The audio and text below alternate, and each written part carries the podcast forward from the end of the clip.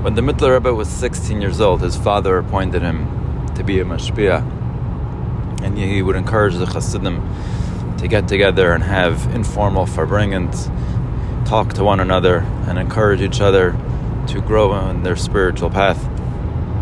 And he said that when two Jews get together, you have two godly souls versus one animal soul. And I wanted to talk about that really, really profound and powerful statement. And so, what does it really mean? How do, how do, how do we use it? How do we use this power of two godly souls coming together to challenge one animal soul? So the explanation is simple, and then I will try to uh, uh bring it down into practical daily life. The animal soul only thinks about itself. It is animalistic by nature, and uh, by nature it's only worried about survival and taking care of itself.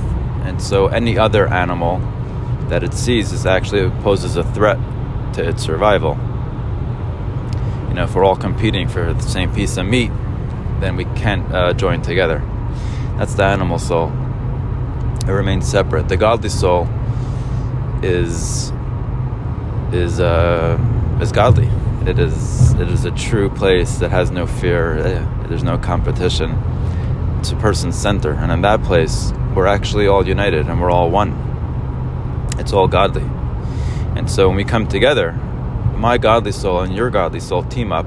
They're not fighting with each other. They see each other as as the same. It's all it's oneness. There's a oneness there.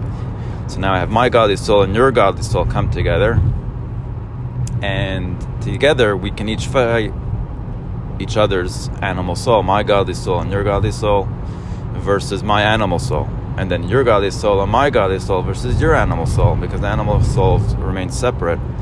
And so the odds are against them, against them because they're fighting now with two godly souls. Versus if they would come together, then it would be an, you know, an even fight. So, what does that really mean in our day to day life? Well, like we said, the animal soul, yeah, it's just animalistic. It's doing it's it ha, it's instinctive, and its whole purpose is to survive. And uh, survival instincts come with a lot. You see, uh, ma- many things pose as as a threat. You're constantly looking out, wa- watching your back. Um, and protecting yourself. And that is pretty much what the ego does. It protects us. It's protection. If I see someone coming and wants to, you know, knock me down or call me out or whatever, I have to protect myself. Now, by doing that, I am automatically separating. I'm creating separation. I'm, I'm fighting for myself. I'm, I'm in it on my own. So, if uh, we are in a relationship, um, let's use a let's use a marriage marriage relationship and one partner is experiencing um, they're, they're experiencing some defensiveness.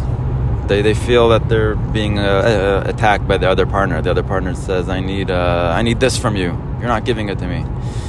And and the the partner that hears this hears, oh no I'm I'm not good enough. I'm bad. Now they're gonna they're gonna put up some defenses and say, "What do you mean? I do, I do. I give you this, I give you that." And now we have the partner A, whose whole complaining is actually coming from their ego. They're looking out for themselves and saying, "Hey, I'm not getting something from you. I need you to give me this. Who needs that? Who needs that? That's to be the animal soul. It needs something. The godly soul is always content. It's always perfectly centered and connected.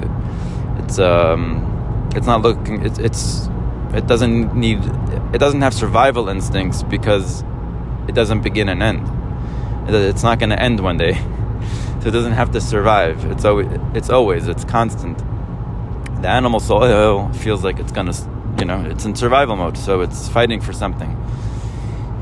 And partner B feels threatened by that, who feels threatened? It's their ego. And their animal soul saying, What do you mean? I do, I do. Who's I? Not not the godly soul. The godly soul doesn't have an I. It's the it's the animal soul now coming online and saying, "What do you mean?" And now my God, my animal soul and her, her animal soul or whatever the partnership is are now having a, a conflict.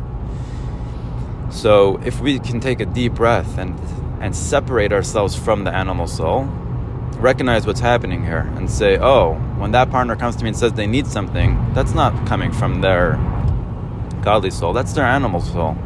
Let's recognize that and not, we don't have to defend it now.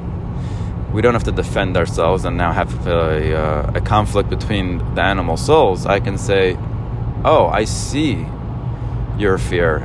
And yet, you're trying to you're you're afraid of something. I, I see that. It makes sense.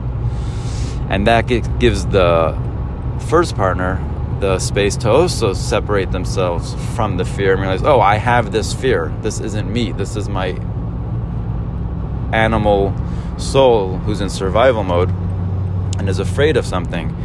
And now the two partners connect from their godly soul, from their center, and they say, oh, we see that fear. And together, we will hold space for it. And we don't have to fight with it. It's just an animal trying to protect itself. But as soon as we can recognize it, now we've become two godly souls joined together who are always connected. And we're not going to make a sep- We're not going to uh, become separated. We never be- really become separated. It's only our animal souls that are actually separated from one another. They're in, and fighting with each other, trying to be right and, and and stay alive but our godly souls have always been connected. And so, if we can return to our center, to our godly soul, and connect there, where we're always connected, now it becomes you and I versus that animalistic instinct, whatever it may be. Whether it's fear, anxiety, some complaints, whatever, it, it doesn't matter. It's always going to be two against one because our godly souls, they don't have any conflict, they're always connected. And then and then it's the power of two versus one chances are you're going to overcome it together because two is stronger than one. Um, yeah, hope you enjoyed this message. Chaim